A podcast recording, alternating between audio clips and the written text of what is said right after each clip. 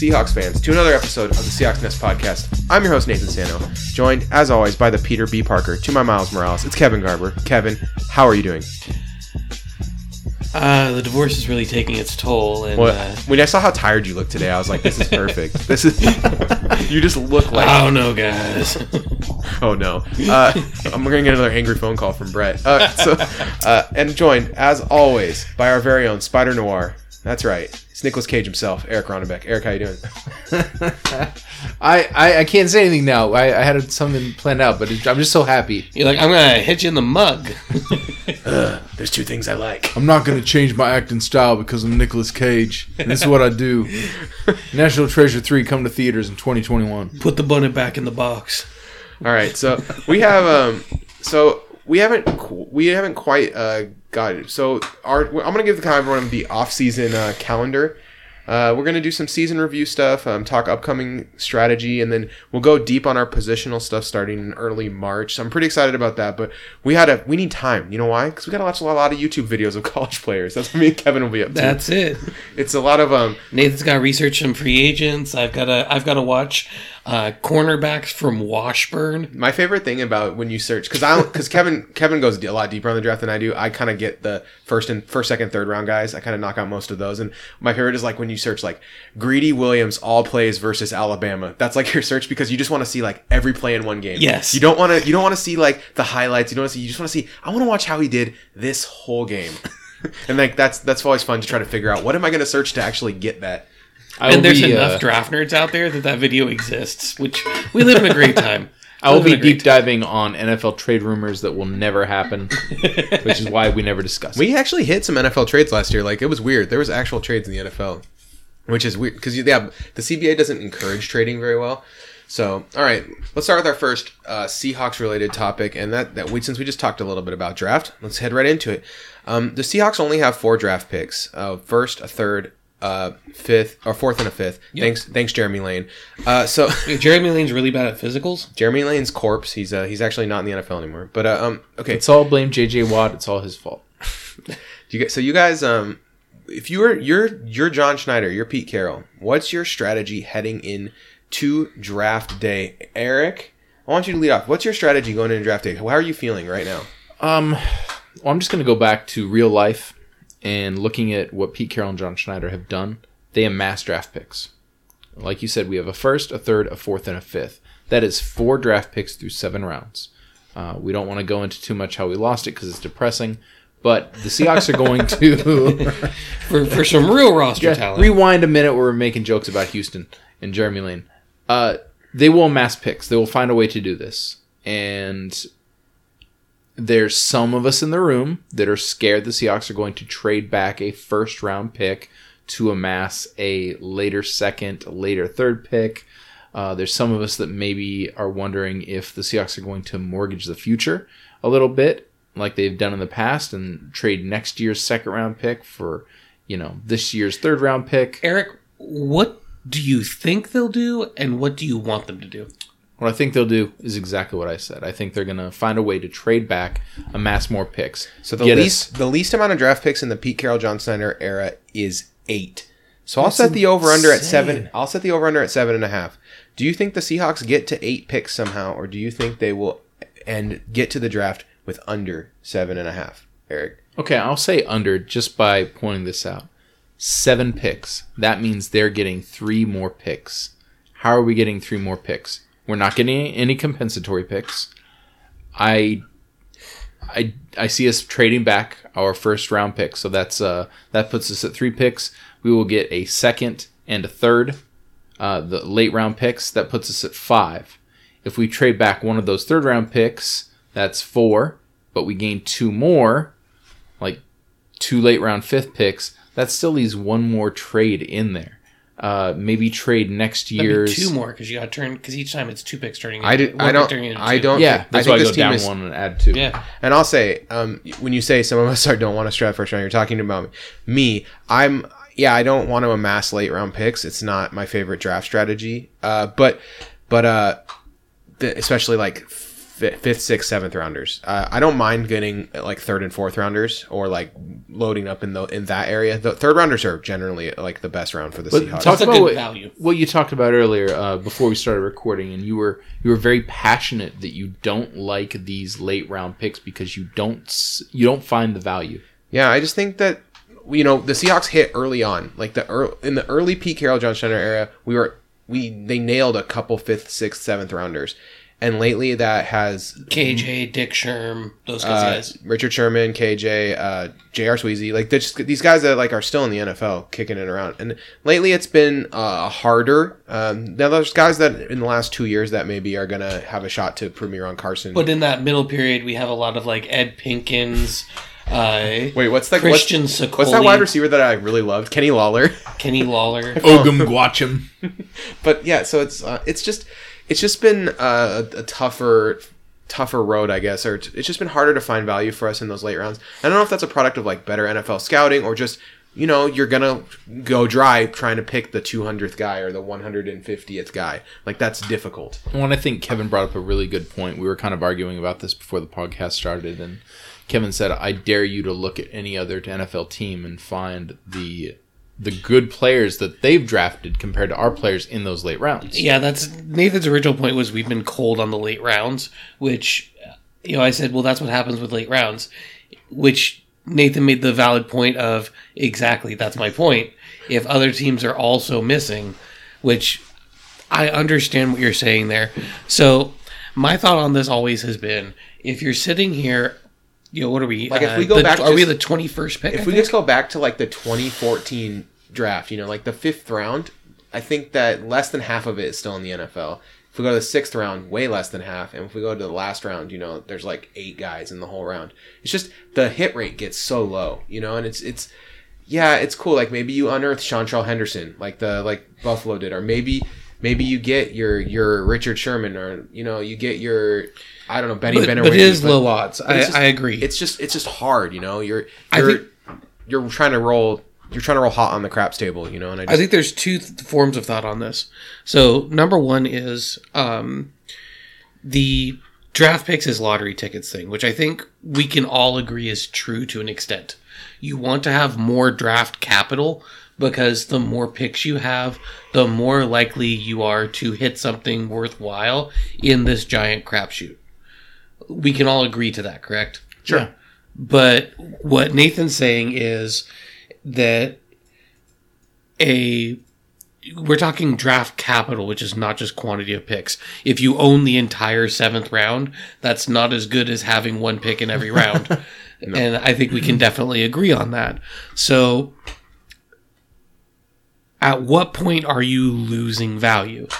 For me, with the way that the Seahawks set up their draft board, what I think is very likely to happen, and what they've done in the past is if they're sitting there at the 21st pick and they're going, hey, we have these four or five guys that we think, we have these four guys that we think are all top 20 prospects that are all still sitting. And somebody with the 25th or 26th pick calls up and goes, hey, we'll trade you a four to move back to uh, the 25th or 26th pick. And we're sitting there going, okay, so if we move back, um, we're pretty much guaranteed to get one of those guys still. And if that's the case, I think that's a worthwhile move for the team. You pick up the draft capital and allow the uh, draft itself to sift out which of those prospects is best. What Nathan's saying is, no, you just grab the best guy right there.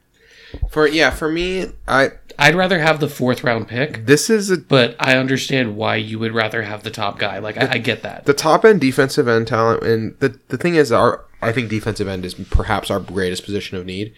Um, the top end defensive end talent in this draft is is absurd, and I think that one of these guys that should go top ten, whether that's like Ed Oliver, Josh Allen, I don't know, someone, you know what I mean? I, probably not those two guys, but you know, one of these guys is gonna fall, and we're gonna be sitting there at twenty one and have the opportunity to take a guy who has a chance to be a gener a generational talent, a, a, another Frank Clark. We're gonna have a chance to get a second Frank Clark, and I don't. I don't want to pass that up and just get the guy that's left over. I want to get the guy that we actually like. Does that does that make sense? Absolutely. And I Uh, get what you mean. For me, I'm sitting there looking at a guy like, uh, Zach Allen out of Boston College, who I think probably is going to go later because he's a bit of a bigger body, and so he might not be what everyone what's in vogue right now at defensive end. Right, or like trade back and get or Byron Murphy or Dexter Lawrence or one of these guys that everyone sees at the end of the first round. That would be a perfect fit for our team. Yeah, or the other thing is if one of those guys isn't there, then maybe it's uh maybe it's in the third round you pick up like Chase Winovich or Austin Bryant, who I think could both be really, really good defensive ends that are getting pushed down. Like those are guys who probably would have been drafted early in the second round a couple years ago, but because the top talent is so good, they kind of get pushed down. This is the this is the Tyler Lockett thing I keep talking about. Tyler Lockett got pushed down because there's a lot of freak athletes at wide receiver in that draft, and he went late, even though he had a lot going on. So if you look at a guy like Austin Bryant or Chase Winovich, who played alongside other really good defensive line talent, they might be getting devalued a bit. And because their productivity was high and the way they won in college, it's something that should carry over pretty well.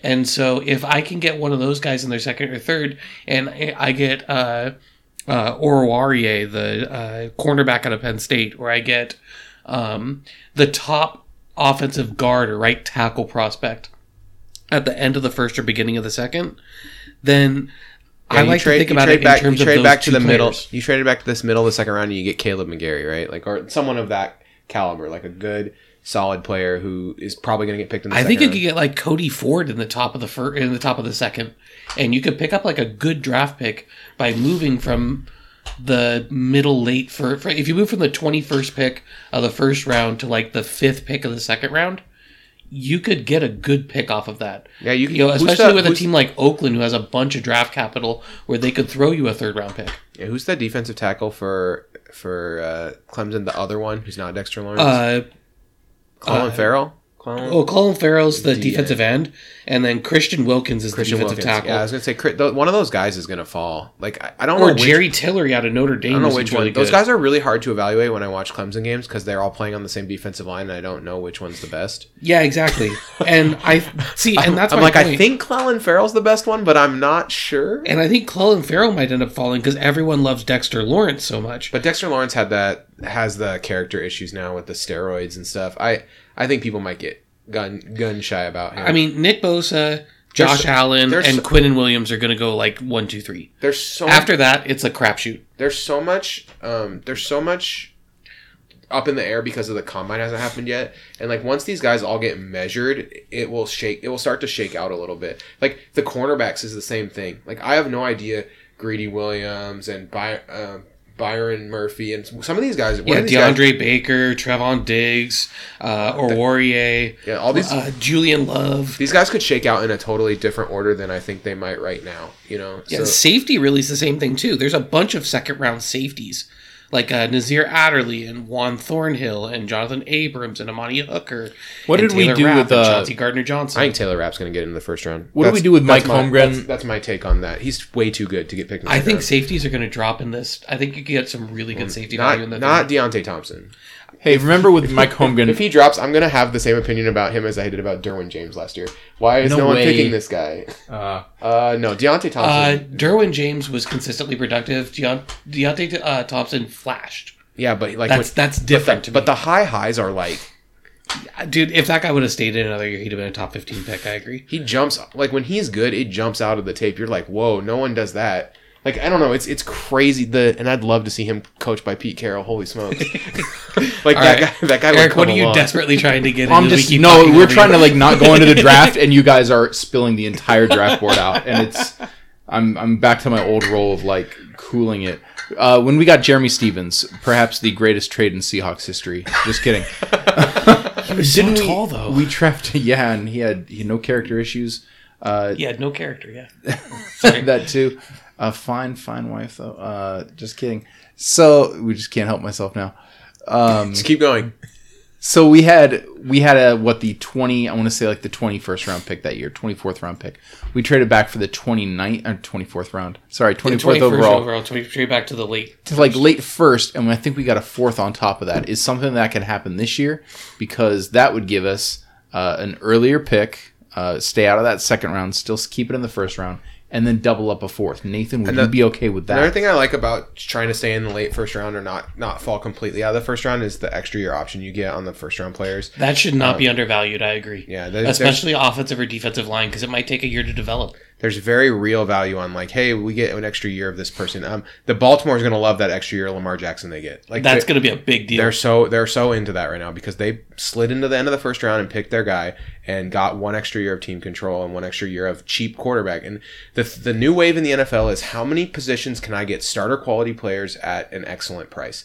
Um, and especially quarterback. If you the, the look at the best teams in the NFL right now, they all have rookie quarterbacks except for like a select few, right? Um, because you're able to stack your roster a little bit if you have if you can cheap out at certain positions because you're saving basically $10 million. the, the easiest position to cheap out at is quarterback because it's so expensive to have a to have a top flight quarterback. It's And- expensive to have a mediocre quarterback. yeah, Yeah, that's the thing. Seriously. Yeah, so the, I I'm a I'm of the opinion like we need to figure out ways to get starter quality players at good prices. And in the first round pick, you get an extra year of your starter quality player. Hopefully, as long as you don't get an Affetti. When So I, if we can trade back to like one of the last Everyone four, skipped my Affetti dig. yeah, that's because it's that's because it's true. too low hanging fruit, Nathan. So if we can trade back to one of the last four spots, for instance, in the first round, and pick up what's the lowest round pick that you would value? Is it a four?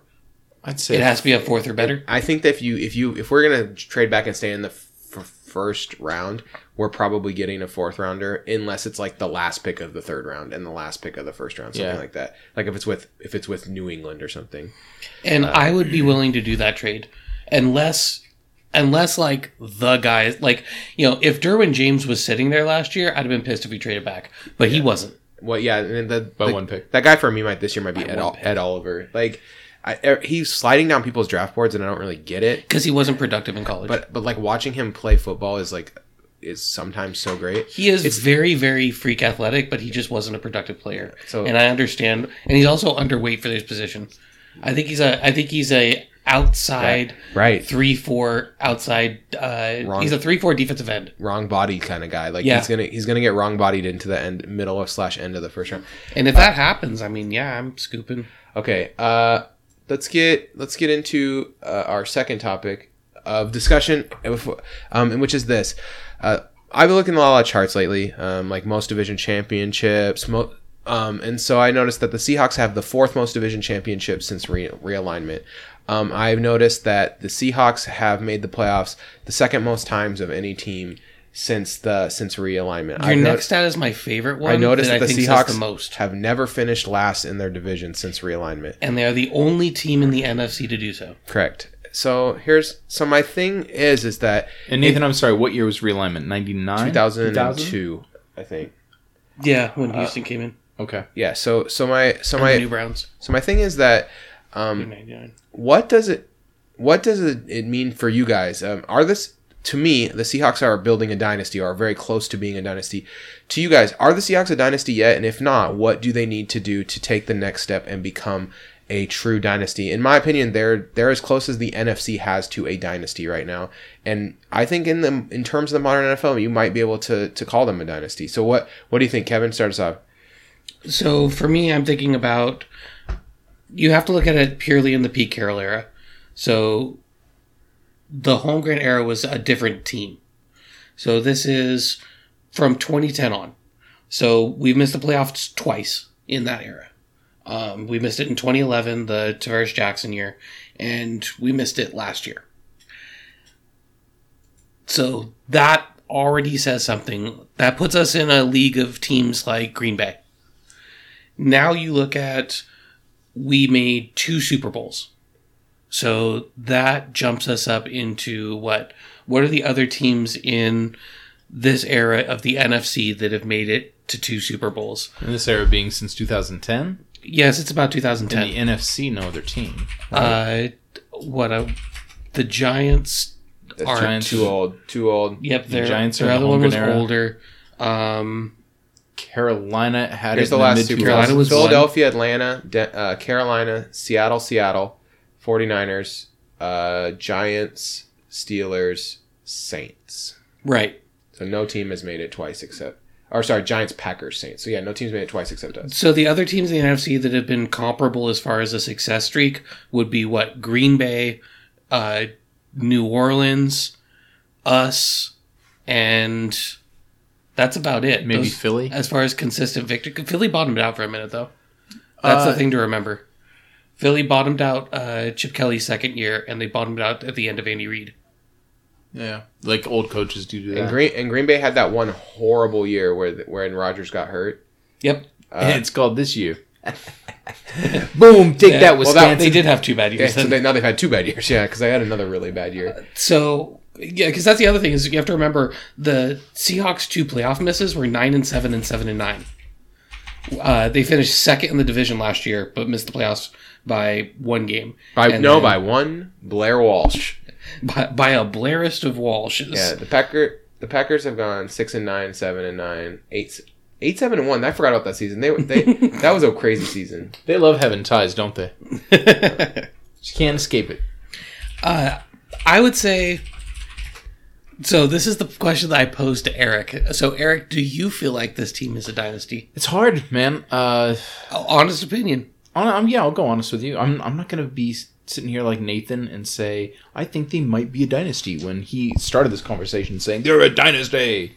Well, I was going to wait for you to make your argument first. Oh, you want- before I- okay, before I alright. Yeah, because then, I, then I can ask I just- you. I, I can ask you the dreaded question. I don't think they are.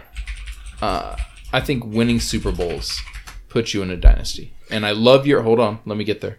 I love your question you're about to ask because it, it twists me in my heart. But I will say this. The fact that we did not win Super Bowl 49 against the New England Patriots, it's obviously the, the biggest sore feels. spot. Yeah, it hurts my feelings, damn it. Uh, I got a, I may act tough, but I got a lot of feelings, and that game hurt every last one of them. I feel that is keeping us from being a dynasty. Go, go ahead, Kevin. All right. So Make this dramatic. winning Super Bowls makes a dynasty. Correct, Kevin. So the uh, Jim down. Kelly, Bill Polian, Buffalo Bills Why you gotta bring Bill Polian? are like, not a dynasty. That is your claim here. With those Super Bowl appearances, a dominant team in the AFC at the time. Yeah, they were a dominant team. Absolutely, they were a great team. They're arguably the greatest team in a stretch of years, because I think that our 49 team might be the greatest team to never win a Super Bowl. Um, the Bills are the Bills are the '90s Sonics, man. They're the best team to never win it. Um, but I don't think that makes them a dynasty. Okay, so then you think that the New York Giants of the Eli Manning era would have a better claim to dynasty than the Buffalo Bills Uh, because they have two Super Bowls. life is a crazy thing, isn't it, Kevin? They lucked into both of them too. Okay, Or the Baltimore Ravens it's of the Jim Harbaugh era. it's really how high the bar is for dynasty for you for for each person. You know, Yep. It's, it's how high you set the bar because the, obviously Yeah. there's one NFL dynasty right now that no one can argue with. The Patriots have been to four Super Bowls in since 2010. They've been in the playoffs every year, and they have two Super Bowl wins. They also have 102 wins, which is 17 more than the next most team. So yeah. I can I can dig that if you're like, hey, you know what, the Patriots are cl-. the Patriots also play in the worst division. The Patriots to win their division every year have to average 10 wins. For Russell Wilson to make the playoffs to win his division every year, he has to average 12.2 wins. He plays in a uh, has plays in a division that is two wins more difficult per year than the AFC East. So if you drop the Seahawks into the AFC East, yeah, we'd probably make the playoffs eight times too. Like it's it's a matter of opportunity. And so for me, I think it's close. I think there, there's there's close.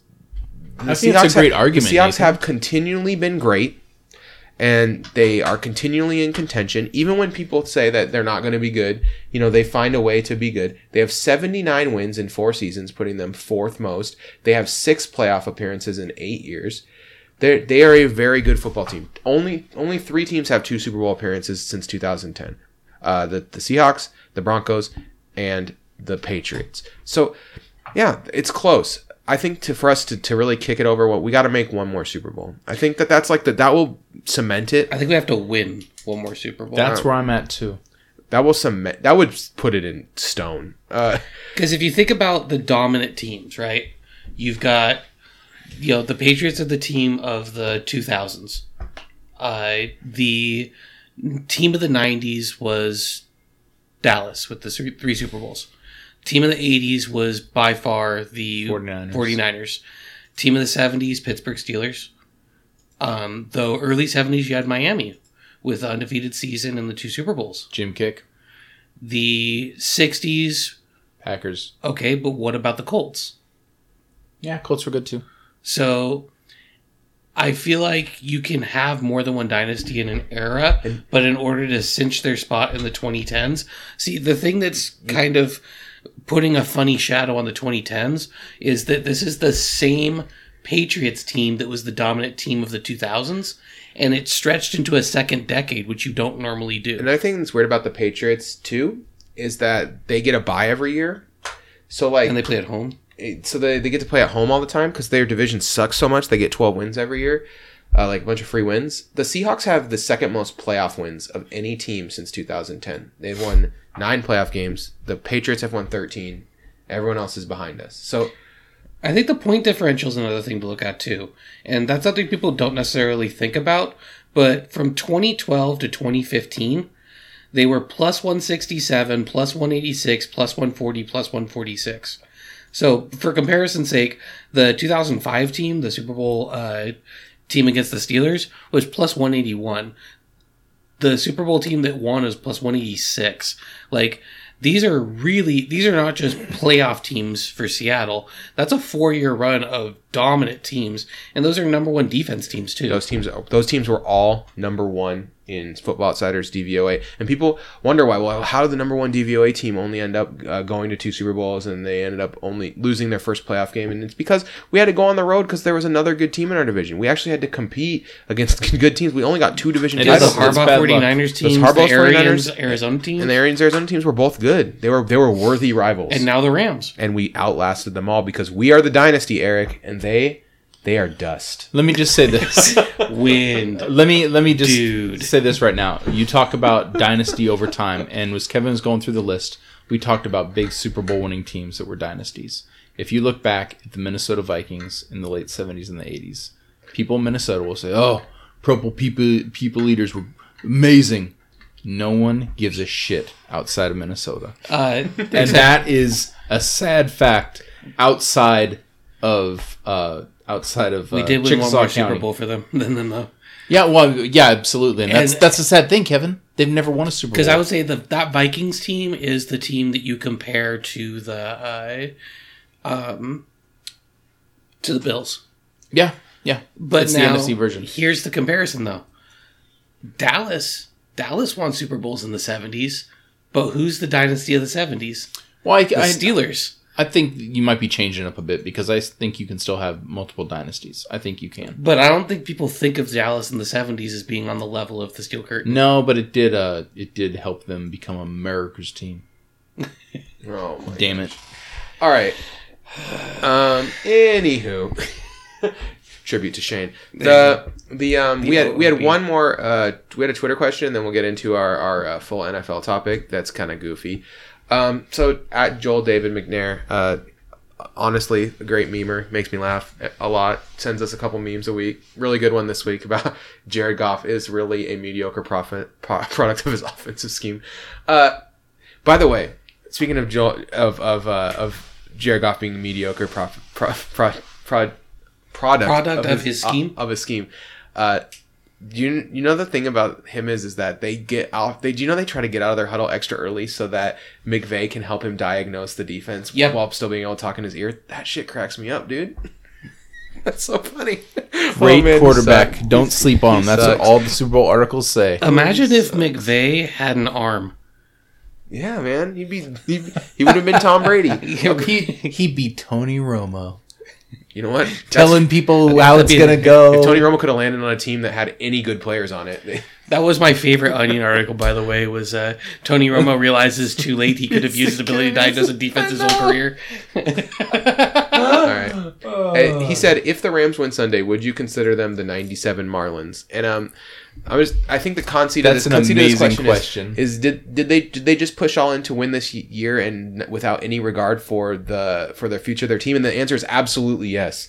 They Uh, totally did. They also Yeah. have a total shit owner. So They- they don't. That's two Miami. yeah, I know. Because Also, I could look back at this He owns team- my favorite soccer team, so I'm well aware. I could look back at this team and say, Kroenke. "Oh, that guy Stan played on that team." Kroenke, Stan Kroenke, shit sandwich. God, he fucking sucks. I'm glad. Uh, he must be really As a- glad that Dan Snyder exists to take the as heat an off Ar- him. as an Arsenal fan, like that guy is a shit sandwich, like a hundred percent. Okay, um, but enough about that. This is not from the from the Gooners Den. So the the that was my UK Seahawker fans are probably gonna come at me now because I like like the most generic American American soccer fan likes the most generic soccer team. I um, but I've liked them since I was twelve. This is eighteen years of of me caring. So suck it. but anyway, Been a Red Sox fan since 2000. no, uh, fuck the Red Sox. Okay, um, the most we're, we're swear jar is just getting filled up right now. The the we're thing in an off-season loop already. the thing is, um, you the window can slam close really fast if you're not like a a true dynasty or maybe like a almost dynasty like the Seahawks. yep. And so why wouldn't you just shove in before you have to give Jared Goff twenty million dollars a year, which he does not deserve? So That they're goes back to paying mediocre quarterbacks. Heyo. Uh, they're in the situation that Denver was in. Denver mortgaged their future in order to get their Super Bowl with Peyton Manning there at the end. And- they got into one and they won one, and then the team kind of fell apart. They- but they- they, had a couple of pieces left. They decided to stick their arm in the window and say, "We're going to hold this this open for a couple years." And Denver is one of the other teams you can make an argument is like borderline dynasty in this era, like the 2010s. That's They different won their though because a lot. they did that with Peyton Manning, and I don't feel like they mortgaged their team. They didn't go all in with just a bunch of players. The I beg to differ. They uh, they went out and acquired Aqib Talib. They went out and acquired. Uh, They had all these mercenaries on their They had a team, dude. lot of those guys mercenaries. stuck around for more than a more than a They, couple yeah, they years. stuck around though. for like two or three years. I'd say Which three is years what's going to happen with this LA team. In This the LA team NFL, the three-year rule is long enough. I don't think those guys are sticking around. So in the LA Rams are going to be in LA probably this year and next year. And so a lot of them were already in there for a year, and that's about it. So I would say that, that that's actually a really strong comparison for roster building. So do I consider them to be the Marlins? No, because they're not going to immediately sell everyone off as soon as they get the Super Bowl. But are they definitely Denver, where they're trying to wedge the window open, knowing full and well they got some seven and nines coming? Yes, they are. And you know what? It's friggin' smart. Like The Rams that's will the right move. so many people to play, pay at the end of next year. Uh, man, it's gonna be th- their four fans are gonna be so sad. That was good, Kevin. I liked it. Yeah. Except for the Rams somehow have fans. All right, whatever. Okay, let's get on to our topic. How do you, Kevin? This week we were we got to see the joy that was the Pro Bowl. I watched no seconds of it, but I did see the skills competition and all the cool parts. You know, the, the stuff Yeah. that I actually care about. And I saw that Jason Witten accidentally broke the trophy, which just put That was good. That put a bow on his fucking season. That guy's terrible. Okay, Uh, I saw that. Uh, I saw that Akiem Hicks decided to taunt a guy who throws a ball for a living to throw a ball at him. It didn't go very well. Why would you taunt a quarterback in the dodgeball competition? Like he's gonna throw it at you, and he's pretty good at throwing. Yeah, well, Kyle Williams was in the dodgeball game, so I don't think that. The... Kyle Williams is is okay. Kyle Williams looks like someone like okay. he- I know he's really good at football. I'm aware. I've watched him play. He's good, but when you see him like out of the helmet, he looks like a guy you'd see like sitting at a bar and be like that guy. Like he's just a, a fat dude with a He gray looks beard. like Action he's- Jackson's friend. I love him. Yeah. He's, he's good, but he's just like he looks like um like the you know the um, Bloodsport the Canadian guy that's friends with Frank Dux. You talking about Jackson? Yeah, he looks like that guy. Ten years later, though. Okay, ten years later, that guy's broken down a little bit. I told you in my grand remake of Bloodsport, I want uh, Jason Momoa to play Jackson. Right? yeah, Jason Momoa, but like fat. Okay, man. my man. Well, you know, Kyle Williams, he's retiring this year, so they were like, wouldn't it be fun to put that old man in dodgeball? And they were right. All right, so I'd love to see Vince Wilfork in the dodgeball game. so okay. Here's the thing. He'd talk so much. Low hanging How fruit. how do you fix the Pro Bowl, Kevin? Do you want me to lay out the plan? I have this a- is something I thought in depth. I've thought in depth about it as well. I'll let you go first, though. All right. Um, so, what you need to do is uh, you need to take a page from the NHL's playbook. Okay, I'm, I'm with you on this. So far, we're on the same page. This is something that they do well because they split it up by division. Okay, um, you're losing me. And I'll tell you why. I'll tell you why in a second, though, because I think we're gonna have similar ideas. But I think my I have a I have a tweak on yours that might help. But go So, ahead. 10 minute halves, Okay, uh, 7 on 7 flag, I'm, I'm with you. and you play it as a tournament where each division has its own team. Okay, and then you use the skills competitions to break up the tournament. You move it until after the Super Bowl So so that play. everyone can play, and you really cater to the players. So you'd be like, okay, players get to like uh like design their own jersey, but you have to wear like the same helmet, or design their own helmet, you have to wear the same jersey, something like that. And you get to do like your designer cleats and stuff. You can do all touchdown celebrations are on the table. Like make it really fun for them so they actually want to do it. A disgusting act. and then and then have a um, cash prize at the end.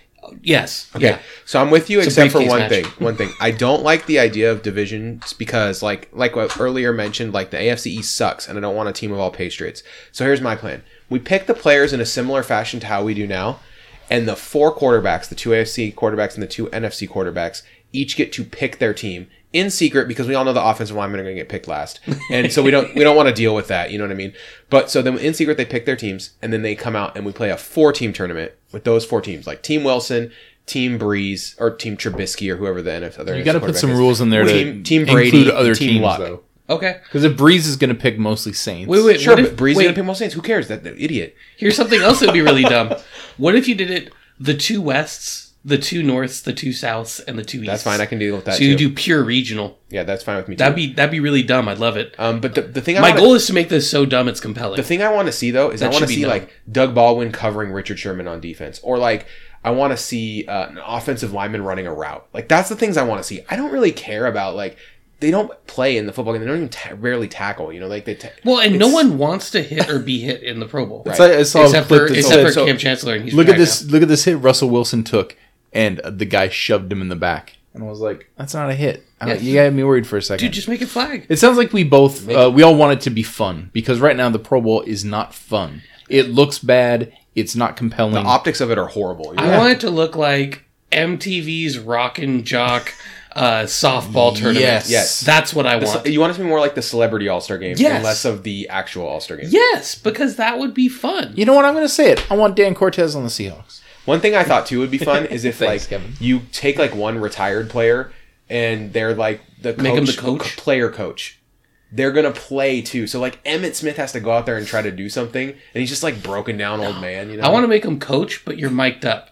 Okay, that's but that's good So too. like, so like That'll they work. could just like go into the coach audio all the time. yeah. and Hello, Deion Sanders. seven on seven with subs or whatever. Uh, and, uh, no kickoffs, no, no kickoffs. and then not. so this is well, my it's flag football rules. You gotta narrow the field and stuff. You so that's my other thing is uh, this is my idea, and I think that you liked it because we were talking about this earlier. So what you do is because there's always special teamers, right? So Oh, at yeah, the part of end the of the, half, Oh, um, you have the kickers have to try a 50 yard field goal at the end of the half and the end of the game, and that score gets tacked on. So like it could come down to that. or what about like punter horse? And the punter, no, the, that's that's a skills competition. Is punter That's a good idea, though, right? You have trick shot punting, but uh, just because I want Dickson to win every time. yeah, I was gonna say Dickson's the king of punter horse. but uh, that's that's a great phrase. Um, and then the other thing is the punters have to punt to the other team's return specialist, right? But this is where it gets cool. They then have to run an obstacle course after fielding the punt, and hang time counts against their obstacle course time. So the punter has to try and hang it as far as they can. Then the person has to field the punt and run the obstacle course with the ball. Whichever one gets back first gets a two point, uh, like, gets basically a two point conversion added to their team score. It's really dumb. You'd have to have simultaneous camera following two punt returns at once. It would be the worst, and I would love it. and you like do that at the end of the half. It's like American Ninja Warrior. Yes, exactly. That it would be works. it would be ridiculous.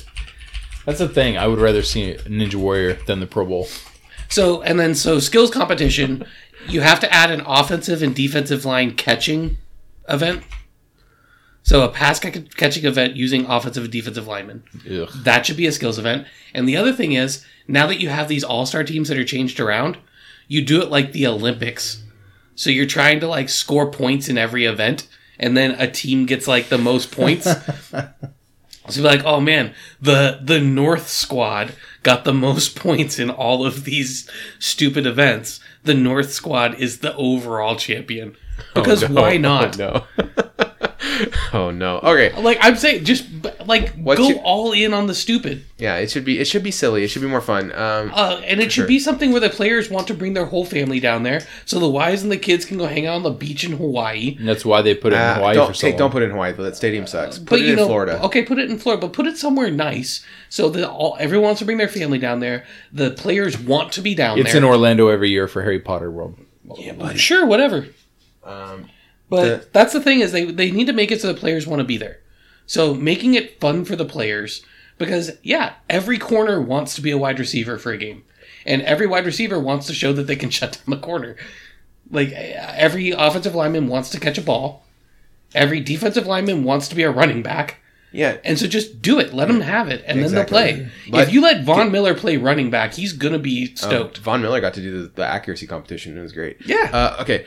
Um, yeah. Okay. Then the uh, so send us your wildest idea to fix the Pro Bowl. The Pro Bowl is uh, is probably irreparably broken, and like Kevin said, Always the, has to be played in sandals. the the, NH, the NHL figured it out. The NHL they had the they had the they had it pegged right. Like they figured out how to make it. I don't even care about hockey, but I tuned in for the skills competition for NHL because I thought it was fun. Like I mean, hardest shot. I've been watching that forever. When they they sit there with the timer. fastest skater and like that the accuracy thing where the demo the girl from the Olympics the demo girl won and they had to everyone got mad and they're like you got to pay her you got to give her the prize too Yes. and, and C- CCM CCR was like okay we got we got you or whatever uh, the the the stick company that was sponsoring it Yeah. so yeah that, I think that, that stuff like that is really neat um, okay so that's it for that topic if you have a great idea to fix the Pro Bowl send us a tweet uh, tweet me won't you Yes. Eric, Callback. Eric's classic callback phrase.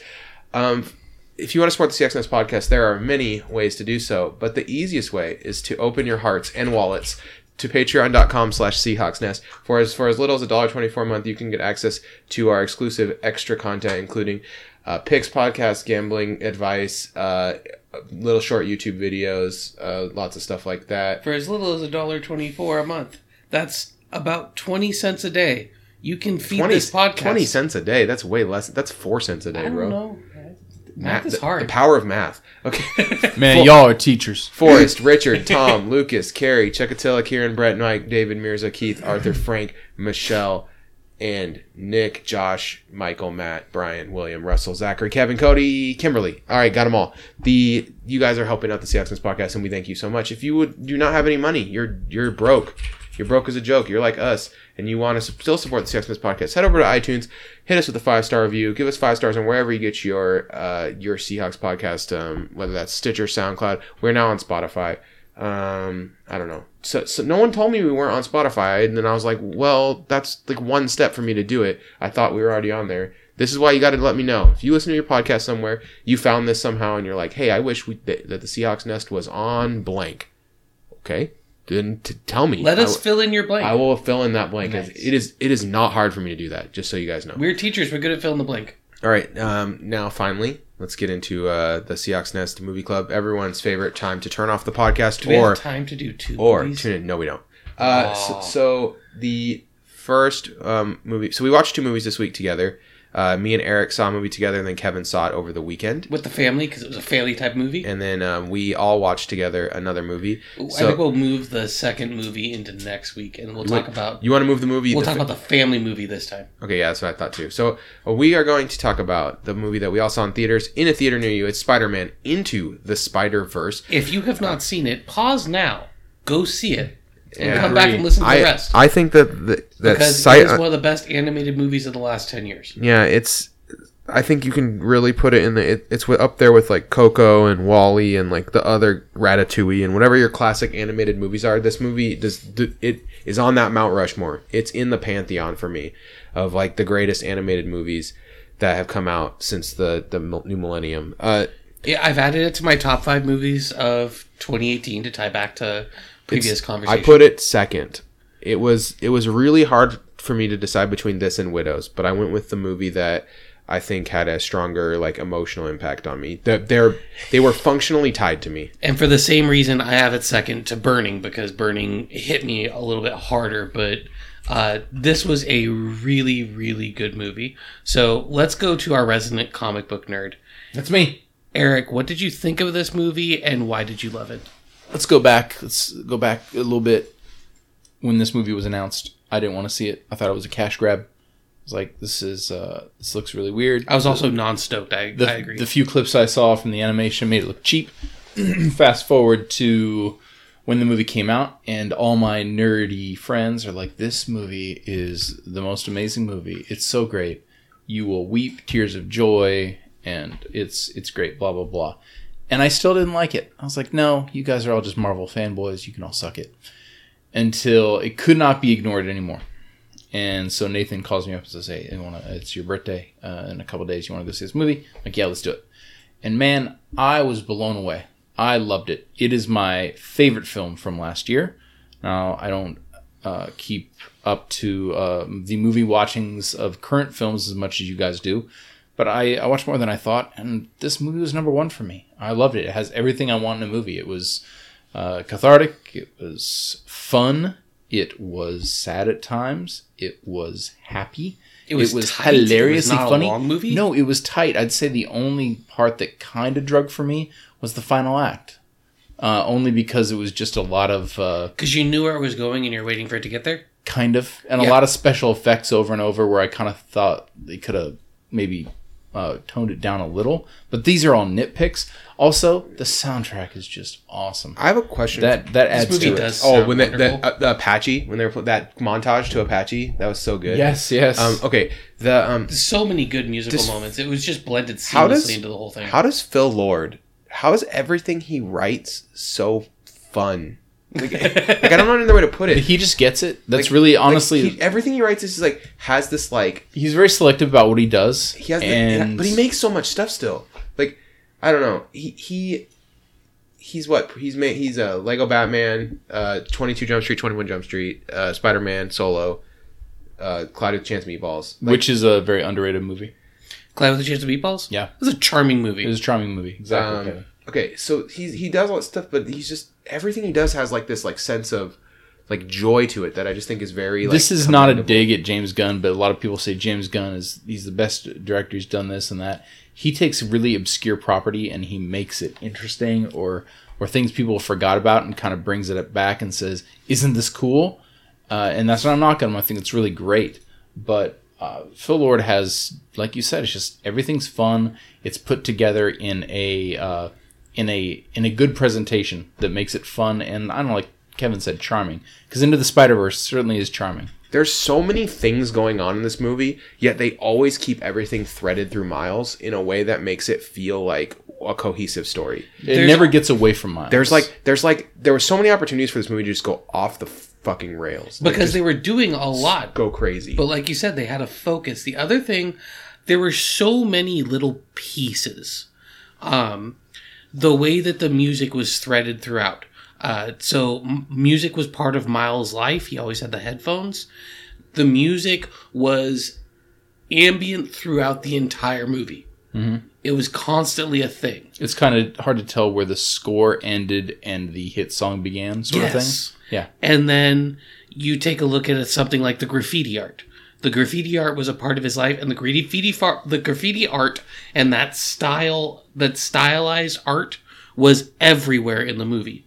There was so much like like kind of grungy street art Yeah. in the way that about- so many things were shot. It was a prevalent theme. It was beautiful. They reused the They had- colors from the original graffiti that happens in the movie throughout the film. And I thought that was a great touch. yeah, there's a lot of heart in this movie, like what you guys are saying. Like it was obvious that they cared a lot about what they were doing. Also, the the casting of the voice casting is really good. Oh, so good. Uh, Mahershala Ali is awesome in this Not movie. huge names. Um, Liev Schreiber. there's tons of huge names. John Mulaney. I'm not huge names. These are these oh, are they're names, like but they're like names you know, but not they're not like, blockbuster names. Right, ben not- Affleck did not voice Spider Pig. Thank God. John Mulaney did. John Mulaney rules. Yeah, he rocked it. John Yeah, Mulaney. they were correct choices. John Mulaney as a, a pig who carries a cartoon hammer around for like the whole movie is the greatest casting of, of all time. you guys, you guys do know that Spider Pig was an actual thing before. Yeah. Spider Ham. Oh, course, everything Peter is. Porker. Yeah, these are all actual things. A lot of people did Yeah. not realize the Peter So Porker people- thing. That's true. People, uh, te- people uh, have tweeted So there's two other famous Spider-Man kind of meme Spider-Mans that weren't in this movie. Uh, people tweeted Phil Lord, how much does this movie have to make for us to get Spooderman, which is like a famous YouTube joke, Yes. uh, where it's a computerized voice and like a really dumb-looking Spider-Man. Uh, that to get in the movie, and We and Nathan's then favorite. also Japanese Spider-Man, or as I like to call it, Spider-Man. Supaidaman. That's Uh, got to be in there. I was and Phil Lord said if this movie makes two hundred and fifty million dollars domestic, which we're not even getting close to, but but um, Yeah, yeah, yeah. Wow. Spider Spider Man into the Spider Verse, uh, that this okay. So I don't want to turn this into about Spider Man, but that show is amazing. Uh, one hundred and sixty nine million is what we're at now. We're never gonna make it, but this movie was great. You should see it as soon as possible. Walk don't or run don't walk. Uh, go out, tell everyone you know. Uh, take everyone. I can't imagine someone just being like, "This movie was hot trash." And I yeah. hate If it." anyone didn't like it, we'd love to hear from you. Nicolas Cage is in this movie. 51 he's people on the movie. Letterboxd rated it a half star, and I would like to call those people dumb. Okay, all 51 of you don't, please at me. You're stupid. Yeah, those 51 people, uh, congratulations, Edgelord. Yeah, it's like you're just trying too hard to to, to hate something. I, I can't wait to see what you rated The Godfather because it was probably also a half star. You are so unique. Liked it better when it was called The Sopranos. Uh, this is the best Spider-Man movie. I want to say that too. That is a no contest. Low bar. A, yes. a, Ah, a callback to Kevin Garber. Spider-Man 2 and Spider-Man Homecoming are both good movies. Yes. Hold on, Kevin Garber. About three weeks ago, when we were all packing up to leave, Nathan you left the room, and Na- Kevin just said for some reason because we were we talked about Spider Man. He goes, "Yeah, I, I rewatched Spider Man like last summer, and it does not hold up." Spider-Man 1 is like And a it very and I average watched it last week, and no, Kevin, it does not hold up. Nope. Spider Man Homecoming, I agree, is probably the best live action Spider Man movie. It's good. That or Spider-Man 2. Spider-Man 2 is is not that bad. It is better than Spider Man 1. It was fine. Yeah, Spider-Man 1 is So they're like Punisher movies. take it or leave it. None of them are great. They all get better as they go on. But this was the best. And this, I think, was the truest to um, Spider Man. Like the, the Uh, overall nature, the feeling. Yeah. Uh, the Stan Lee cameo was excellent, by the way. That was that was a very fitting Stan Lee cameo. Did you stay for the after credit scene, Kevin? oh, yes. Oh, good. I'm and so that was a very enjoyable after credit. Do you know do you know who voiced Spider-Man 2099 in the after credit scene? No. Oscar Isaac, aka Oh! Poe, Poe Dameron. Uh, so that that That's a hints, big very that hints that if they do end up making another one of these, which it made a lot of money, so they probably will, and it it Uh, looks like like they set it up to, to be able to do that in a way that would be very charming. they will have. Um, yeah, that's that's a that's a pretty big name actor they've already got kind of attached to and I would continue the story. day one opening week tickets that. Spider-Man 2099, his suit always kind of makes me mad. Like I hate it, but but I like. I would want to see what they do with it. It's Oscar Isaac, so I'm gonna I'm gonna I'm gonna go for that. That's pretty cool. Uh, I will say the other thing is, and I was talking to Eric about this on the way over on the car. Uh, this movie made me desperately want a Static Shock movie.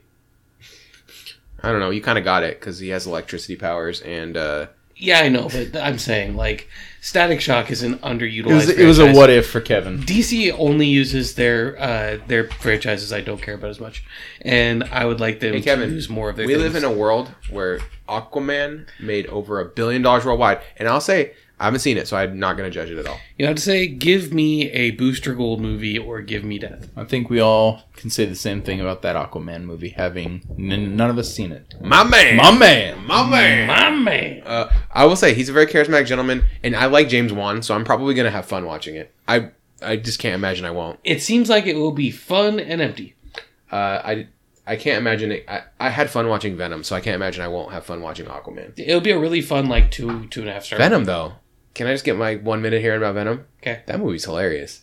It's I don't know if it's supposed to be, but I, but I had I was la- laughing and shaking my head the whole time. If they did not mean for that movie to be funny, they screwed up. So I've heard that that um that Tom Hardy wanted it to be a comedic tone, or no, the director wanted it to be a comedic tone. Tom Hardy wanted it to be a serious tone, or or vice versa, or switch that, and they kind of just caught caught in between it. Um, Well, all the serious parts ended up funny. So best best thing about Venom is when the symbiote made out with uh, with Tom Hardy. That was the best part of the movie. really, I thought it was when they both talked about how big of a loser they were. That's no, that's why Venom likes Tom Hardy. Yeah, I know. I'm a big loser like you. Yes, Um, it's a weird movie. it is a weird movie. I may see that when it hits TNT in three years. Three years. I think you're three months. All right. It'll be on FX by the end of the year. For Eric, for Kevin, we will see you next week and go Hawks.